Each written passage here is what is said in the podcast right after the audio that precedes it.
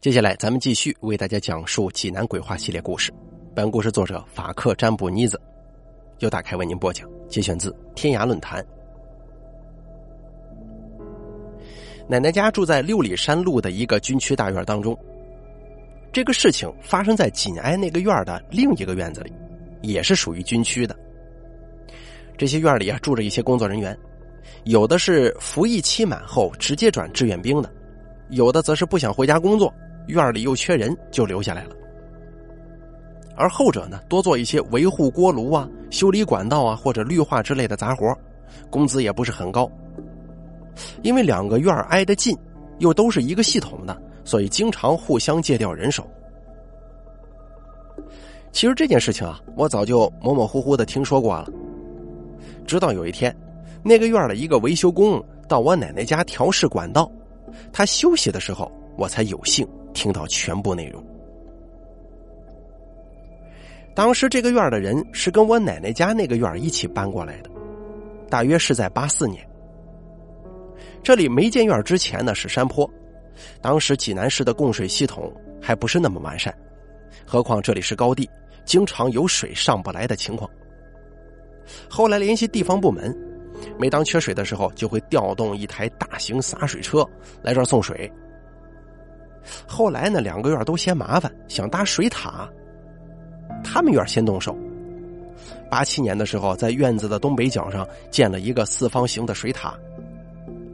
这个水塔很结实，顶上那个蓄水池是用铁板焊起来的。蓄水池高五米多，下面就是管道房。管道房分两层，有一些阀门什么的，里面有一个楼梯可通上一层，再往下就是储藏室了。整个水塔高约十七八米，从水塔下到管道房得爬外面一个楼梯，挺陡的。这个坡度啊，大概有七十度。以后当然方便了他们院的生活用水。当时建水塔的时候啊，他们院有一个管道维修工，年纪不大，可战友呢都喊他大老李，并且很尊敬他。大老李二十岁，来济南里当兵，三年服役期满之后啊。没有转成志愿兵，就像前头说的一样，回家没活干呢，在一个别的院里干这个管道维修。八四年他们院建好之后啊，就到了这个院工作，一进院就结婚了。领导还算开明，让他呢把一间小仓库收拾一下，做新房。第二年他的孩子就出事了，可由于他是近亲结婚，所以生的孩子智力有些问题。而且不会说话，只会呀呀呀的叫。等大一些的时候，又发现他不会走路，只能在地上一步一步的爬。大老李工资不高，媳妇儿没工作，一家人在仓库里过得挺清苦的。可是他这个人呢，心眼很好，谁家有个什么事儿，一叫就到。院子里的老头老太太呀，都时常给他点东西，大家都说能帮衬一把就帮衬一把。他的那个孩子叫顺顺，到他两岁的时候，大家发现他喜欢吃月饼，什么馅儿的都行。那个时候，军区大院里每逢过八月十五，食堂都会自己做月饼，有些老太太就去帮忙。这些月饼分给士兵的很少，有些老太太呢就把自己家的月饼拿给战士们吃，当然了，给大老李也是不少的。建水塔的时候省了不少钱。因为他们院里的老干部有很多都是工程兵出身，设计水塔什么的自然不成问题。剩下的工作呢，让院里的兵来建设就可以了。领导也让大老李过来帮忙，这样没多长时间，水塔就建好了。这一年，他媳妇有了工作，在一个军人服务社当销售员。白天两口子都上班，孩子没人照顾呀，大老李就带着孩子上班。谁家管道坏了，就抱着孩子去，然后把孩子放在地上，任由他到处乱爬，就开始修理。水塔建好后的第二年，也就是八八年，他孩子三岁半。中秋那天上午的时候，他去水塔中间那个管道房去修管道，就抱着顺顺去了。顺顺一手还拿着个月饼吃，嘴里呀呀的叫着。到了管道房。他把孩子放在窗子边的一张床上，就去忙了。顺顺吃着月饼，扶着窗台站了起来。大老李说了一句“小心”，之后就没再管孩子，自己就上到上一层去了。可是顺顺啊，一不小心把月饼掉到窗外去了。傻傻的顺顺当然不知道月饼怎么没了，就四处找啊。先从床上掉下来，然后在地上爬着找。正巧大老李进管道房没关门，顺顺爬出去了。门口是一个宽大约有半米的台子，紧接着就是那个很陡的楼梯。顺顺往南边一看，当时笑了。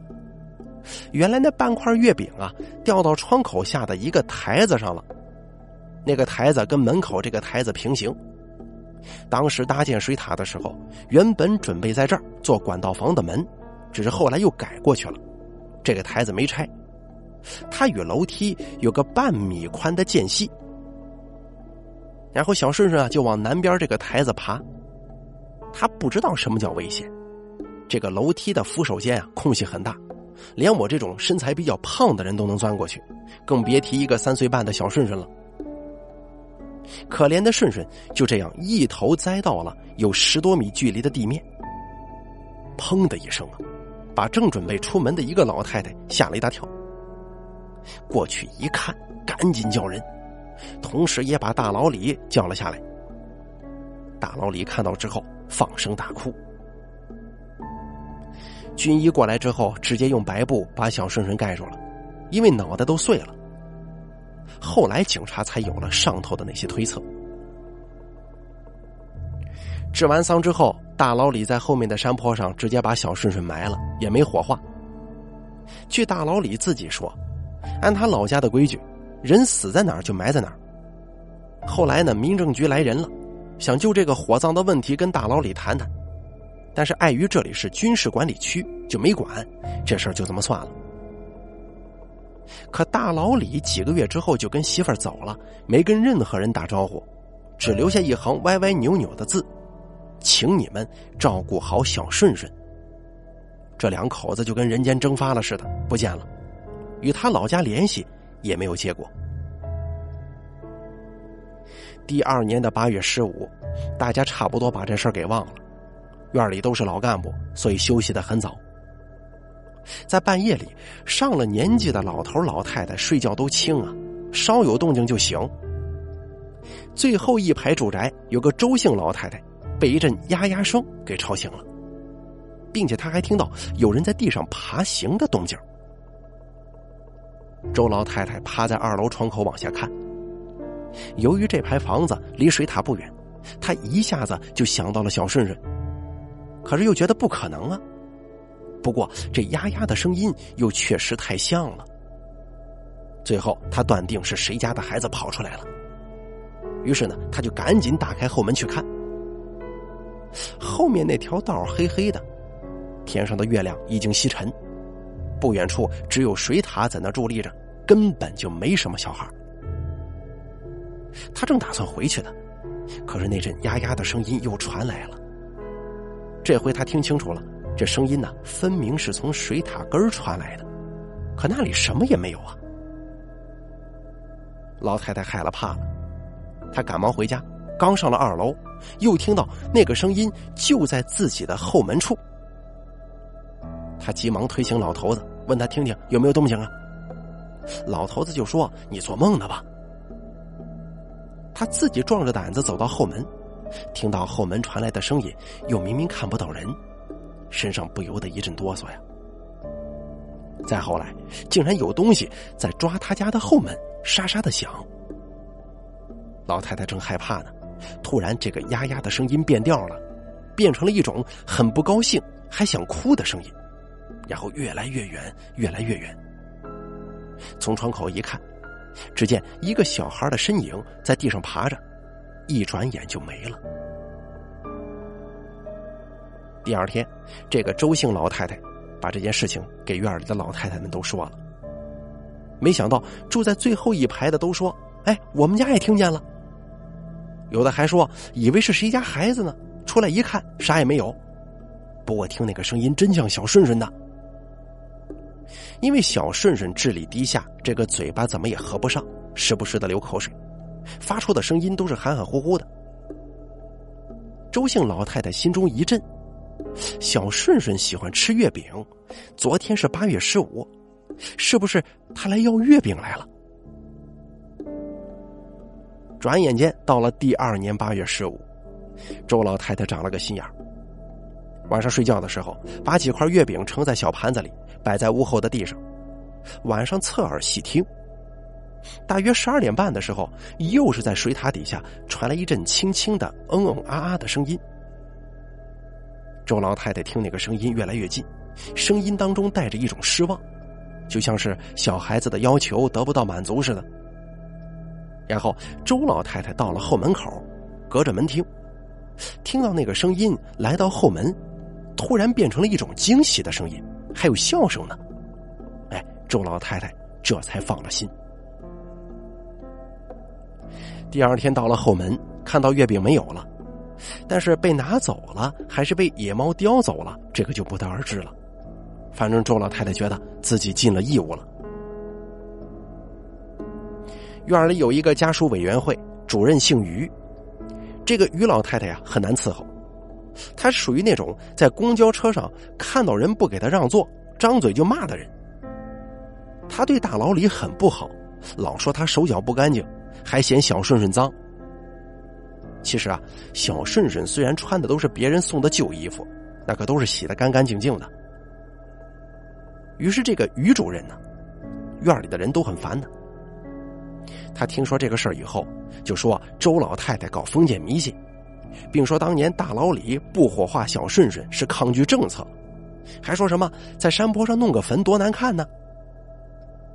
院里有个老太太气不过，就说：“你有本事，你把那坟给平了去。”于老太太一翻白眼说：“你当我不敢呢？”然后下午就叫了几个战士去平坟。原本战士不想去的，可是又怕他赖着骂人。就跟他去了，那个坟呢，确实也是很小，几铲子就给平了。当年什么事都没有，于老太太很得意。转过年来的八月十五夜里三点多的时候，院里的人却被急救车的声音给吵醒了。于老太太被送到总医院抢救，原因是突发心脏病，医生说还伴有脑血管破裂，十有八九是受到什么刺激了。几个月后，人们再次见到于老太太的时候，她已经不像是原来那么有精神了。后来才知道，那种声音前几年她像大家一样也都听见过，并且她家离水塔最近，应该听得最是清楚。他平坟那年的八月十五晚上，照例又听到了那种声音，可这次听到的是哭声。他趴在二楼的后窗往外看，就发现那个哭声越来越近。